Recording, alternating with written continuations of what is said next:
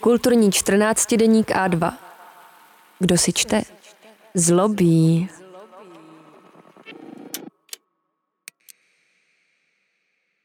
Michal Špína, bojuje se i o Karpaty. Budou se na Ukrajině uprostřed války stavět obřízky areály? Je březen 2023, 13. měsíc ruské invaze na Ukrajinu. Stojím ve svahu nad obrovským poloprázdným parkovištěm a dívám se, jak Ukrajinci lyžují. Ze zahraničí letos do Bukovelu nepřijel skoro nikdo a ani domácích hostů není za války tolik. Část z nich jsou vojáci na dovolené, kteří sem do největšího lyžařského střediska v Karpatech dorazili s rodinami, než se vrátí na stovky kilometrů vzdálenou frontu. Bukovel znají na Ukrajině snad všichni, včetně těch, kteří nemají dost peněz na to, aby tady strávili dovolenou. Lidé sem evidentně jezdí rádi, i když se všeobecně ví, že za proměnou zapadlé horské vesnice Poljanicia ve vyhledávané letovisko stojí jeden z největších ukrajinských oligarchů Ihor Kolomojský. Před invazí jezdil do Bukovelu snad každý, kdo měl peníze a vliv, včetně prezidenta Zelenského. Teď tady můžou Ukrajinci mezi lanovkami, kiosky se svařákem a všelijakými atrakcemi aspoň na chvíli zapomenout na válku. S každým rokem skiareál ukrojí další kus lesa. To ale není nic oproti tomu, co lidé kolem Kolomejského plánují hned vedle, ve vyšší a divočejší části Karpat pod poloninou Svidovec u městečka Jasyňa. Proti výstavbě násobně většího lyžařského rezortu už několik let bojují ekologičtí aktivisté u ukrajinských soudů. Ani invaze developery nezastavila, naopak. Nedávno vyšlo najevo, že investor v tichosti vyjednává o dalších dvou obřích ski areálech. Zřejmě v domění, že za války mají politici i místní jiné starosti než ochranu karpatské přírody a že nová pracovní místa nikdo neodmítne. Když se v ukrajinských médiích začaly objevovat články o tom, jaká megalománie s nevratnými důsledky se tu chystá, vyrazil jsem na místo, abych se o celé věci dověděl víc. Na venkovském nádraží ve Vale a Vyšeuluj, ztraceném mezi horami, čekáme tři. Já a dvě Ukrajinky. S námi tu tráví dopoledne tři potulní pejskové, v budce se schovávají tři rumunští celníci, v dopravní kanceláři sedí přednosta a opodál se popelí hejno slepic. Hned za nádražím teče řeka Tisa a protější kopec s vesnicí Chmeliv už je Ukrajina. Nad vesnicí začíná rezervace původní bukové lesy Karpat – přírodní památka UNESCO. Dostat se vlakem do Jasini, nejvýchodnějšího městečka meziválečného Československa a brzy možná do obřího lyžařského rezortu, není zrovna snadné. Rychlejší trasa vede přes Lvov, pomalejší přes Budapešť a rumunskou Transylvánii, kudy jsem se vydal já. Donedávna nebylo možné ani to. Přeshraniční úsek trati začátkem tisíciletí poničila povodeň a nikomu nestálo za toho opravovat – Změnila to až válka, jelikož napadené zemi se hodí každé spojení se spřátelenými státy, ať už pro export obilovin, import zbraní nebo pro dobrovolné i nedobrovolné cestující. A tak jsem v lednu přijel z Ukrajiny po mnoha letech první vlak. Ta samá souprava teď čeká na sedmé koleji. Je to úplně nová dýzlová jednotka ukrajinské výroby. Za celníky jsme si radši došli sami, abychom konečně mohli nastoupit – Ukrajinští nádražáci jsou v dobré náladě a když statná průvodčí prochází vagónem, pobrukuje si písničku Ein, zwei, Polizei. Těsně před polednem se vlak dává do pohybu. Asi po kilometru přibrzdí a krokem projíždí hraniční bránou, kterou hlídají vojáci. Jsme na Ukrajině. Vybavuje se mi titulek, jímž začíná slavný sovětský film Sergeje Paradžanova Stíny zapomenutých předků – který se v 60. letech natáčel o dvě údolí vedle. Karpaty, huculská země zapomenutá Bohem i lidmi.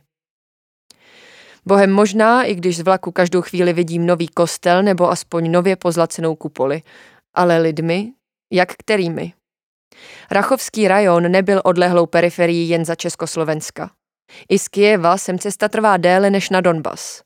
Vede sem jediná hlavní silnice a jediná železnice – Obě ožívají v zimní i letní sezóně, kdy do nejvyšší části ukrajinských Karpat míří tisíce turistů. A pokud plány investorů projdou, silnice nemusí stačit. Také vaše zelené hory karpatské budou jednou spoutány hladkými silnicemi a oprýmkovanými mezinárodními hotely, psal Stanislav Kostka Neumann po své výpravě do okolí Rachova a Jasini v roce 1932. Bohatí budou je huhňavně obdivovat i z aut a chudáci. V jeden jediný veliký podnik obchodní se promění celý kraj. Už tu nebude hladu ani exekutorů, ani krve prolité četníky. Ale možná, že tu nebude ani už ukrajinského lidu. To se zatím nestalo. Turistický ruch se tu rozvinul v poměrně decentní formě. Infrastruktura se koncentruje v údolí Tisy a poloniny zůstaly ušetřeny. Něco se ale přece jen změnilo. Tisu popisuje Neumann jako jiskřivě čistý kadeřavý prout. Teď se o každou větev u břehu zachytávají nánosy plastových lahví, igelitových tašek a všelijakého dalšího sajrajtu. Stejně to ostatně vypadalo i na rumunské unijní straně. Potom se úzké údolí trochu rozšíří, vlak projede kolem skládky a zastaví v Rachově. Po sněhu tu není ani památky, u kolejí už kvete podběl. Před nádražím je živo, motají se tu maršrutky i taxíky, prodává se cokoliv od krytů na mobily po brambory nebo špek a jedna teta se mě hned ptá, jestli nepotřebuju někam nasměrovat. Je svým způsobem úlevné vidět, že se válkou život nezastavil. Přes most a kolem maďarského katolického kostela se dostávám na ulici Míru, kde nějaký děda zpívá ukrajinskou hymnu. V restauraci hotelu Europa je plno. V některých hostech tuším turisty, v jiných místní úřednictvo. U baru zkusmo vyzvídám, jak tu vypadá první válečná zimní sezóna. Hostů je prý aspoň o třetinu méně, cizinci teď skoro nejezdí, občas někdo ze západní Evropy. A příjmy z turismu teď v kraji chybějí. V Rachově se nechci zdržovat, až sem plány investorů zatím nesahají. Na jedno místo se ale podívat musím. Z hotelu Europa jsem tam za 10 minut. Stačí projít pár ulic s nízkými domky, po vysuté lávce přejít tisu a pak se vydat po bahnité cestě rozježděné od nákladáku. Přímo na břehu řeky se tu vrší obrovská, minimálně 100 metrů dlouhá hromada převážně plastových odpadků, po které bloudí pár pobudů ve snaze najít nějaký hodnotnější odpad. Uprostřed celé té spouště se tyčí sloup vysokého napětí. Objem se špatně odhaduje, ale určitě jde o tisíce kubických metrů. Obří smetiště vešlo ve známost díky dokumentárnímu filmu Ve jménu Tisy, který v roce 2021 natočil maďarský filmař a aktivista s ukrajinskými kořeny Dmitry Liašuk. Putuje v něm po proudu nejmaďarštější řeky, která dnes protéká pěti státy a ze všech přivádí do Dunaje nejen vodu, ale také hromady odpadu. Do Černého moře se tak jen z Dunaje denně dostanou čtyři tuny plastů a mikroplastů. O dalším svinstvu ani nemluvě. Lecos se ale po cestě zachytí v křoví. Ve scéně z Dunajské delty, jedné z nejcennějších biosférických rezervací v Evropě, Liašuk na pár metrech čtverečních poblíž pláže najde ukrajinské, maďarské i slovenské petlahve a plechovky od piva. Při první větší povodní v Zakarpatí hrozí, že ti sa celou rachovskou skládku strhne sebou a roznese do zatopených nížin. A s často ilegální těžbou dřeva na karpatských svazích se riziko povodní zvyšuje. V Maďarsku se na několika místech odpad z řeky vybírá, ale iniciativa je závislá na dobrovolnické práci. Kauza došla tak daleko, že v roce 2020 napsal maďarský prezident Jánoš Áder svým protějškům z Rumunska a Ukrajiny, aby situaci začali řešit. Před válkou se ale nic nestihlo a teď, kdy musí Ukrajina uhájit samotnou existenci a Maďarsko jí s tím nějak nepomáhá, bude ekologická hrozba na tise sotva patřit mezi priority kijevské vlády a tak další tuny odpadu driftují na jich. Vinit ze situace jen místní lidi by bylo příliš jednoduché. Ano, jsou to oni, kdo odpad produkuje, nicméně za skládku je zodpovědný komunál a i ten funguje v nějakém sociálně-ekonomickém kontextu. Rachovská skládka je ostudou místních úřadů, ale také slepou skvrnou evropského systému, který se nedokáže a nejspíš ani nehodlá zbavit křiklavých nerovností. Zakarpatí je chudý kraj i v rámci chudé Ukrajiny. Průměrná mzda tu činí asi 400 eur. Napadá mě, že o něco blíž než na frontovou linii je odtud do Vídně, jednoho z nejblahobytnějších měst světa. A průměrný výdeňák sice nehází petlahve do Dunaje, ale ke klimatické krizi svou spotřebou přispívá víc než kdokoliv, koho jsem dnes mohl v Rachově potkat. Masový turismus, který se chystá dobít karpatské hřebeny, produkuje mimo jiné spoustu odpadů a nezdá se, že by na to kraj byl připravený. Jde ale jen o jedno z mnoha rizik. Je čas vyrazit do Jasini a popovídat si o tom s Bélou Francem, jedním z hrdinů Liašukova filmu. I on je Maďar, ale zůstal na rodné Ukrajině a navzdory nečinnosti úřadů i válce se snaží věci měnit. Na nádraží v Rachově čekají noční vlaky do Kyjeva, Oděsy a dalších měst, ale levný osobák pro místní jezdí jen jednou denně. Usedám na dřevěnou lavici a zatímco se šineme proti proudu Tisy, dívám se, jak jedna cestující v kulichu vyšívá tradiční huculský vzor do nějaké dečky, zřejmě budoucího suveníru. Potom vagonem prochází ošuntělý chlapík a snaží se mi prodat ponožky, kterých má plnou tašku. Docela dlouho odolávám, ale co naplat. Prý se jmenuje Michailo, čili stejně jako já, a než vlak zastaví v Jasini, jedny si koupím. Neměl jsem mu prozrazovat, že se chystám do Bukovelu. Tvrdí totiž, že kdo tam jede, ten musí mít peníze. Kontakt na Bélu France jsem dostal od lidí z ekologické iniciativy Free Svidovec, kteří se snaží výstavbě rezortů zabránit. Aktivistickou, osvětovou i soudní cestou. Neprozradili mi ale, že Béla umí česky. Pracoval totiž několik let v Praze. Teď mi nicméně píše do telegramu ukrajinsky, že mě čeká u sebe. Nevím, co to přesně znamená a teprve na místě, v bezejmené uličce za fotbalovým hřištěm mi dojde, že Béla Franc na vlastní pěst provozuje sběrný dvůr. Zastihnu ho, jak na malém nespevněném dvorku v Pohorkách a Bundě něco domlouvá se spolupracovníkem. Když jsou hotovi, podáváme si ruku a Bela mi hned ukazuje nákladák Iveko s ukrajinskou SPZ a maďarskými nápisy. Ten jsem si mohl pořídit díky ekologickým grantům z Maďarska, vysvětluje. Donedávna měl 40 let starý UAS. Zdá se, že stížnosti maďarské strany na odpad v Tise přece jen k něčemu byly. Pak se jdeme podívat do hangáru na slisované kvádry plastu, který vykupuje a sváží z Jasini a několika okolních vesnic, kde rozmístil drátěné kontejnery na tříděný odpad. S logistikou to není žádná sranda, říká a vede mě dál. Roztříděný odpad vozí do zpracovatelských míst hlavně na východě Ukrajiny. Některá se ale ocitla pod ruskou okupací a navíc klesla výkupní cena. Ale už je vidět, že tady máme bordelu o něco míň. Souhlasím, že oproti Rachovu je to znát a ptám se ho na tamní skládku. Prý se to radnici nechce řešit a tak se Béla rozhodl, že si v Rachově najde parťáka a otevře tam pobočku své sběrny. Jenže přišla válka a chlap narukoval. Sedáme si v improvizované kanceláři, kouříme, Béla nalévá tureckou kávu a zakarpatské víno do plastových kelímků. Má jich tu až až. A zatímco se za oknem smráká, bavíme se nad videem, které nedávno publikovali ekoaktivisté.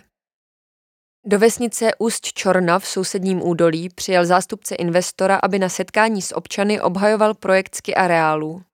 Pak ale přišla otázka z publika – Pane Jury, mluvíte opravdu moc hezky. Poslyšte, šel byste si umít obličej do říčky Poljanicie? Řečník se k odpovědi moc nemá. Poljanicia totiž protéká s areálem Bukovel a opouští ho silně znečištěná. Nakonec řekne, že nad Bukovelem ano, ale dál je to otázka. Hned na to je přinucen uznat, že ve středisku není dostatek vody a musí se tam dovážet v autocisternách. Slibuje sice, že u nových projektů to bude jinak, ale je vidět, že při nejmenším část sálu mu to nevěří. To ale neznamená, že by podobně ostražití byli všichni. Většina místních, kteří se o věc aspoň trochu zajímají, si od megaprojektu naopak slibuje vzestup regionu a hlavně práci, za kterou teď často musí jezdit za hranice. Podle Bélova známého ze sousední vesnice tak smýšlí zhruba sedm lidí z deseti a podobný je postoj zastupitelstva v Jasini. Starosta je pro. Znamená to pro něj rozvoj za málo práce. Radnice tak nemusí nad ničím dumat a nic plánovat. Konstatuje Béla Franc. Nemyslí si přitom, že by se kraj měl zakonzervovat nebo že by nedokázal pojmout o něco víc turistů. Smysl by podle něj měla spíš podpora lokální ekonomiky, udržitelných projektů, agroturismu. Ovcí nemusí být tisíc, stačí jich sto, cituje Béla zakarpatského francouze Oresta del Sol z iniciativy Free Svidovec, který poblíž Chustu provozuje ekologickou farmu. Na takové vize ale zatím nechce slyšet ani komunál, ani Kijev. Jeden podnikatel tady má automyčku, ze které šel všechen chemický sajrajt do tisy, vypráví Béla při další cigaretě. Napsal jsem o tom status na Facebook a on sem za mnou přijel, ať to koukám smazat. A já na to, že dokud je to pravda, tak to nesmažu, ale můžu napsat, že už to spolu řešíme. Začínám chápat, že Bélova pozice v městečku nebude zrovna jednoduchá. Pár novinářů už tu ale za ním bylo a tak ho radnice i biznismeni musí respektovat. Navíc je znát, že má rád nejen zdejší kraj, ale i lidi, což je zřejmě nutná podmínka, pokud se tu člověk má o něco pokoušet. Optimismus mu prý dodávají děti, jimž jezdí do okolních škol povídat o nakládání s odpady. V ideálním případě to pak doma vysvětlí rodičům, které ekologii nikdo neučil. I oni ale postupně chápou, že nemají házet petky do tisy nebo je pálit v kamnech v domění, že se ty jedy ztratí v kosmu. Proto také časem pochopí, že umělé zasněžování sjezdovek může připravit o vodu, jako se to stalo v okolí Bukovelu. Loni v létě navíc jako by se možná budoucnost ohlásila sama. Pramen řeky Tisy v kopcích nad Jasiňou na několik dní vyschl. Snad v důsledku nízkých srážek, ale podle řady ekologů na tom má podíl lesní zpráva, která poblíž kácí kvůli rozšiřování cesty, čímž způsobila proschnutí půdy. Co by se asi s pramenem stalo, pokud by se ocitl uprostřed souboru třísky areálů? Říkáme si, jestli lidé nakonec pochopí i to, že lyžování v našem klimatickém pásu stejně nemá žádnou dlouhodobou perspektivu. Zatím to většinou nechápou ani v bohatších zemích a městech, kde se ekologické vědomí formuje už dlouho, protože bohatá města už dlouho viditelně žijí na úkor jiných ekosystémů. V Karpatech ale lidé žili tradičním způsobem hluboko do 20. století. Meziváleční čeští spisovatelé tomu říkávali středověk. Podstatnější ale je, že se tu produkoval jen biologický odpad. Za sovětských dob přišlo průmyslové znečištění, ale nepoužívaly se skoro žádné jednorázové obaly. Příchod plastu nastal v době, kdy se rozpadl nejen sovětský svaz, ale i státní struktura jako taková, Nastoupil divoký kapitalismus, najednou bylo v plastu skoro všechno a málo kdo tušil, kam s ním. To se mění teprve teď a v takových podmínkách je těžké dát přednost udržitelnosti před vidinou rychlého rozvoje. Jasiňa a obce v okolí nemají kanalizaci ani čističky odpadních vod a nejjednodušší je nechat si je naslibovat od investora, i když je to nechvalně známý oligarcha. Odpůrci výstavby navíc proti sobě mají jak velký kapitál, tak většinu politiků. Když o legálnosti projektu letoviska Svidovec rozhodoval oblastní soud v Užhorodu, přišlo investory podpořit 60 lidí, zatímco z opačného tábora se odvážil dorazit jen Béla. Návštěva se trochu protáhla. Dovídám se o nelegální těžbě dřeva, které tu za nocí svážejí s koňmi, o tom, že část okolních lesů vlastní jeden poslanec a jsem upozorněn, že až půjdu kdekoliv v jeseni na záchod, z plašky se dostanou do tisy. Ale hovna jsou ještě v pohodě. Chemie a plasty jsou horší. Venku se mezi tím setmělo a tak se pomalu zvedáme. Za pár hodin začne zákaz vycházení. Teď je potřeba vyhnat trusy a ne se starat o lyžování. A i potom budou peníze potřeba hlavně na zničeném východě, než se znovu postaví na nohy. Uzavírá Béla Franc. Zhasíná v kanceláři a zamyká bránu. Domů pojede na kole. Hned u Jasini přitom už jeden ski areál funguje. Dokonce jde o nejvýše položené lyžařské středisko na Ukrajině. Drahobrat leží asi 1300 metrů nad mořem a vleky vedou až na hřeben o 400 metrů výš. Nejsou tam sněžná děla ani velká parkoviště. Vede tam totiž jediná štěrková cesta, tak strmá, že ji zvládnou jen terénní auta nebo sovětské dodávky UAS. Jedna taková dodávka s nápisem Drahobrat čeká na hlavní ulici, ale řidič mi říká, že nahoru nejspíš nevyrazí, protože žádná skupina už asi nepřijde. Slabá sezóna. Popojedu tedy pět kilometrů linkovým minibusem až k místu, kde odbočuje cesta do střediska. Mám štěstí. V jednom vyčkávajícím uazu už sedí tři pasažéři a čtvrtý se jim hodí. Můžeme jet. Řídí mladý metalista s kozí bratkou, vedle něj sedí snowboardák z Kijeva a já sdílím zadní prostor s paní a jejím asi osmiletým synem. Brzy zjišťujeme, že aspoň trochu česky umějí všichni kromě snowboardáka. Matka s dítětem přijeli na jarní prázdniny z Charkova, kam se vrátili teprve nedávno. První půl rok po invazi díky známým prožili v Žadci, který si nemohli vynachválit. Na tátu malého kluka se radši neptám. Metalista v Česku pracoval. Dělal jsem všechno možný, v Brně lisoval lepenku, u Karlových varů sázel stromky, huláká od volantu, abychom ho přes řev motoru slyšeli. Pak ukazuje kam si do lesa, že tam někde prý měl chatu Masaryk, ale byl tam jen jednou. Snowboardák prohodí, že četl o plánech na skiareál Svidovec a že by to bylo bezva. Zkouším se zapojit s poukazem na ekologické problémy. Jaké problémy? ptá se nedůvěřivě řidič. Snažím se říct něco o nedostatku vody nebo o odlesňování, ale metalista jen kroutí hlavou. Družnou atmosféru v dodávce jsem úspěšně skazil, ale naštěstí už jsme na místě. Teprve tady si můžu sáhnout na sníh. Kdyby cestu vyasfaltovali, znamenalo by to postavit tu obrovská parkoviště. Každý by si nahoru dojel sám a místní řidiči dodávek by přišli o obživu. Možná by se potom letovisko rozrostlo, kdo ví. Teď tu díky omezení v podobě příjezdové cesty není nic navíc. Žádné nesmyslné atrakce, jen zhluk penzionů a restaurací, postavených většinou po roce 2000 a pár vleků. I když je tu sněhu dost, fungují jen některé. Podél jednoho z nich se po hranici lesa snažím pěšky vystoupat až na hřeben na poloninu Svidovec. Až nahoru se ale nedostanu. Fičí prudký vítr a na svahu se tvoří ledové plotny. Schovávám se do závětří opuštěné salaše. Otočím se směrem k údolí a rozhlédnu se po obzoru, který na východě uzavírá Hoverla, nejvyšší hora Ukrajiny. Konečně si můžu udělat přesnější představu o rozměrech toho, co se tu chystá. Všechno, co vidím před sebou na severu a severozápadě, celé horské hřebeny a několik údolí, se má proměnit v lyžařský areál Svidovec. Lidé kolem miliardáře Kolomojského přišli s projektem v roce 2016. Předseda Zakarpatské oblastní zprávy Henadij Moskal plány okamžitě podpořil, aniž by odtajnil jména investorů. Projektová dokumentace není veřejně dostupná a všechno, co se o plánech ví, pochází z dokumentů, ke kterým se dostali aktivisté přes místní úřady nebo při vyjednávání lobbystů s lokální administrativou. Od místa, kde stojím, by rekreačně zábavní komplex sahal až za obzor, aby se spojil s 20 kilometrů vzdáleným střediskem Bukovel – Území od Svidovecké poloniny přes okraj Jasini a horní tok Tisy až za hranici oblasti má vyplnit areál čítající 33 lanovek a vleků, 230 kilometrů sjezdovek, 120 restaurací, 60 hotelů, pět vícepatrových parkovacích domů pro 6 tisíc aut. Myslelo se i na autoservisy, pobočky bank, fitness centra.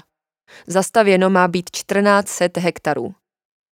Celková kapacita lůžek v ubytovacích zařízeních má dosáhnout 22 tisíc, což je víc, než kolik obyvatel má Jasiňa se spádovou oblastí. Spotřeba vody byla vypočítána na 400 litrů na lůžko a den, tedy 8,8 milionů litrů denně a stejný má být i objem vypouštěných odpadních vod. Elektrickou energii má dodávat vedení vysokého napětí v délce 35 kilometrů a tak dále. O ekologii jsem se toho v dokumentu určeném úřadům v Rachově příliš nedočetl. Jediná zmínka působí spíš cynicky. Z ekologického hlediska je území velmi atraktivní. V areálu letoviska se nenacházejí žádné obytné ani průmyslové objekty, tedy potenciální znečišťovatelé ovzduší, půdy a podzemních vod. Zřejmě je to dostatečný důvod vmáčknout sem takových objektů celé stovky. Jiná pasáž zase vyzdvihuje relativně vysokou polohu, což svědovci dává výhodu před konkurenčními územími. Ano, v pozdním kapitalismu si konkurují i horské masivy. Oligarchům ale nejspíš došlo, že ski areál Bukovel leží příliš nízko na to, aby přežil klimatickou krizi, takže je potřeba vyhnat lyžařskou infrastrukturu o něco výš. Většina masivu Svidovec není chráněným územím, a to přesto, že se tu nachází polovina ledovcových jezer Ukrajiny i zbytky panenských horských lesů a vyskytuje se tu kolem 300 ohrožených druhů rostlin i živočichů. Třeba čolek karpatský, který nikde jinde než v Karpatech nežije. To všechno by s výstavbou přišlo v niveč. Na mimořádnou cenost zdejších ekosystémů léta upozorňují nejen aktivisté, ale i vědci z různých univerzit a organizací. Investor ale neustoupil. Naopak uprostřed ruské invaze ještě znásobil svůj apetit. Koncem roku 2022 vyplulo na povrch, že zástupci investora jednali s radami obcí Poljanicia a Ust Čorna o výstavbě dalších dvou ski areálů – Bystricia a Turbat. V obou případech uspěli. První z nich má být podobně rozsáhlý jako Svidovec, druhý o něco menší, přibližně pro pět tisíc lidí. Záměrem je všechny tři rezorty propojit nejen mezi sebou, ale i s Bukovelem a Drahobratem. Jedna z nejzachovalejších částí Karpat, na níž se právě dívám od poloprázdné sjezdovky v Drahobratu a kterou dnes neprotíná ani obyčejná silnice, by se tak změnila v jeden velký, zábavně rekreační komplex pro 60 tisíc návštěvníků. Patřil by k největším na světě a možná by dostihl i Les Trois Vallées, ležící v mnohem vyšších francouzských Alpách. Byl by to, jak říkají aktivisté z Free Svidovec, kurort monstr. Dolů se vracím pěšky s kelímkem svařáku, kterému tu říkají Hlintwein. Až tak se dá zkomolit německé Glühwein. Těsně před koncem 8-kilometrového sešupu dojdu ženu, která míří domů po směně v jednom z penzionů. Na parkovišti u hlavní silnice se dáme do řeči s hloučkem místních. Při cestách na východ se mě často ptají, jaké jsou v Česku mzdy a životní náklady. Tady ne. Lidé tu nejspíš mají o poměrech v Česku jasnější představu než o tom, co se plánuje v jejich vlastním kraji. Je mlhavé dopoledne. Než odjedu z Jasině, jdu si ještě jednou projít hlavní ulici. Před obchodem potkávám Bélu France. Však vidíš, už teď jsou tu zácpy. Jasiňa není stavěná na víc aut. Říká, než nasedne na kolo. Před kulturním domem o kus dál postává kolem 50 lidí, hlavně žen. Jedné z nich se ptám, co se tu děje. Dnes je výdej humanitární pomoci přesídlencům z východu. Dovídám se od ní. Někdy jsou to trvanlivé potraviny, jindy zas čistící prostředky, hygienické potřeby, jak kdy. Invaze jí vzala domov v dalekém Charkově a lidí jako ona je v městečku několik stovek. A nedávno se Jaseně rozloučila s desátým vojákem padlým v ruské válce. Oficiální stanovisko místní radnice k výstavbě ski areálu jsem nezískal. Po jednom mailu korespondence utichla. Starosta Andrej Deliatenčuk ale projekt znovu aktivně podpořil pár týdnů po mém odjezdu. Opět argumentoval sousední obcí Polianicia, na jejímž území vyrostl rezort Bukovel. Od té doby o tamtud prý jediný člověk neodjel za prací do zahraničí. Nasedám do autobusu a jedu se podívat, jak to tam vypadá. Po 20 minutách se vyšplháme do průsmyku na rozhraní Zakarpatské a Ivano-Frankivské oblasti, dávné hranici Uher a Haliče. Vojáci tu postavili blokpost z betonových kvádrů a pytlů s pískem, ale doklady nám nekontrolují. Autobus nicméně do Poljanice nezajíždí a protože se mi nechce přestupovat, dojdu tam pěšky polní cestou přes kopec. Díky tomu mám celý areál jako na dlani. Z údolí se zástavba penzionů postupně rozlézá do kopců, kde jí kousek po kousku ustupuje les a v dáli celému panoramatu vévodí hotel Redison Blue. Seběhnu do údolí a dostanu se na hlavní ulici, nebo spíš silnici, protože na chodníky se při živelném rozrůstání letoviska nemyslelo. Zástavba postupně houstne a po dvou kilometrech přicházím do samotného Bukovelu, tedy do jeho levnější, méně uspořádané části. Staveniště s jeřáby střídají vlhnoucí skelety nedostavěných objektů, provizorní dřevěná schodiště, autocisterny, kiosky a hipsterské dodávky Coffee to go. Generické budovy ve stylu alpských letovisek se mísí s nápodobami tradičních huculských chalup. Okus dál zaseční novostavba hotelu v duchu zbohatlického neoklasicismu. Vlastně je na tom chaosu i něco malebného. V další ulici se tyčí několikapatrový dům ve tvaru houby, restaurace Hrybova chata. Neodolám a za chvíli už si z menu ve tvaru houby objednávám hlintvein, který mi krojovaný číšník přinese v keramické nádobě opět ve tvaru houby. Díky houbovému svařáku se mi podaří mentálně přepnout do módu Bukovel – O kus dál totiž uvidím nejen hotely a parkovací domy, ale i obří nápis Becherovka, muzeum voskových figurín lákající na nezrovna povedeného Donalda Trumpa, světelné megabordy, lanovku, nad níž vede křížem další lanovka, automaty na plišáky, stánky nabízející pětilitrové zavařovačky plné naložených hřibů, huculské kroje a magnetky na lednici ve formě instagramových stories s horskou faunou – zatímco do soumraku hraje z reproduktorů ukrajinský a anglosaský pop. To všechno je ale pořád ještě zábava pro obyčejné lidi, kteří si sem přijedou vydechnout. Jak brzy zjistím, o velké peníze jde až o kus dál. Dnes už mám ale dost a noční zákaz vycházení mi vlastně přijde vhod. Hotely v Bukovelu si smlouvají dodávky vody předem a když je překročí, platí velké penále nebo se musí spolehnout na autocisternu. Netuším, jak je na tom můj hotel, který stojí uprostřed trumiště přístupného po dřevěných schodech. Uvnitř je všechno nablízkané a luxusní, až si připadám nemístně. Když ale otočím kohoutkem, voda smrdí. Přes noc nasněžilo, až by se chtělo věřit, že tady je klima ještě v pořádku. Celý ski areál dnes působí o něco smysluplnějším dojmem a sněžná děla si můžou na chvíli odpočinout. Jdu se podívat do nejexkluzivnější zóny u přehradní nádrže, která tu vznikla jako zásobárna kvůli umělému zasněžování. U břehu jsou čerstvě vykácené asi 2 hektary lesa a betonují se tu základy pro nový akvapark. V srdci Karpat, jak hlásá několik tabulí s vizualizacemi. Hned vedle se buduje osmipatrový a asi 200 metrů dlouhý komplex Glacier Premium Apartments, opět místo lesa, tentokrát pro budoucnost v srdci Ukrajiny a s talentem spojovat biznis a odpočinek.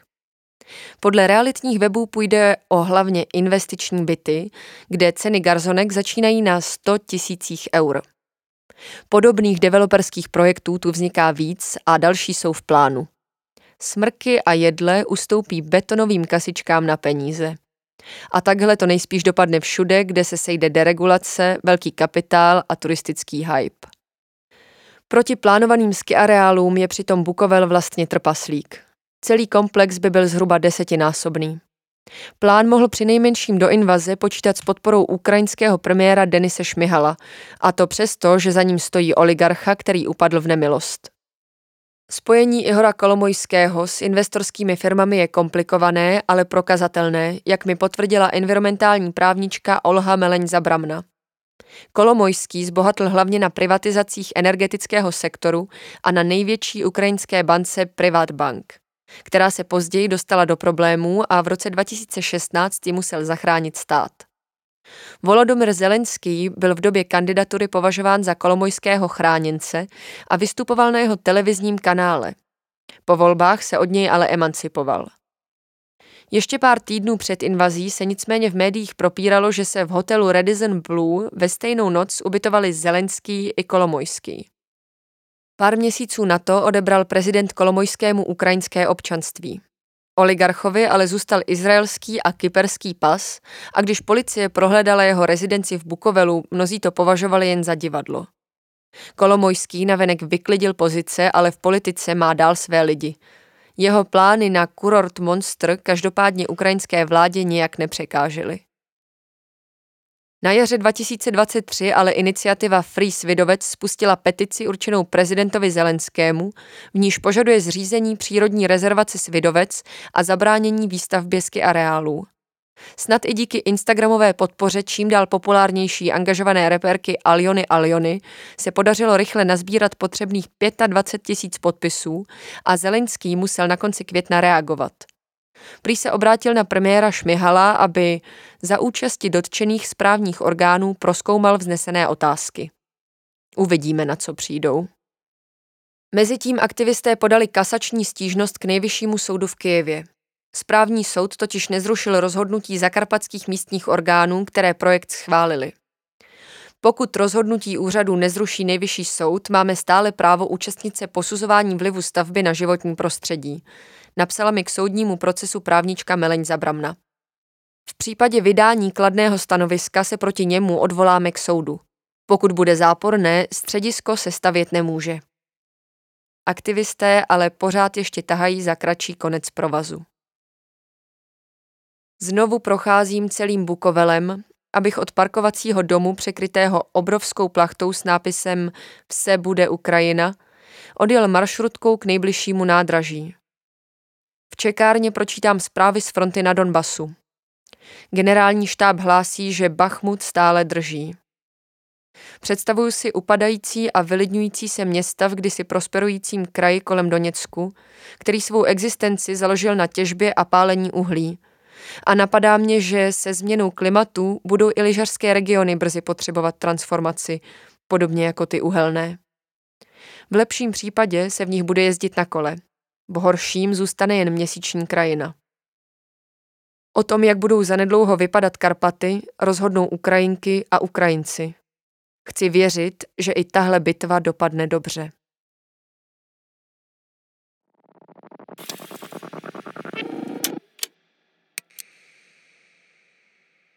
Líbí se vám audioverze našich textů? Nebojte se do A2 i začíst. Na webu a2.cz najdete seznam knihkupectví, trafik a dalších prodejních míst.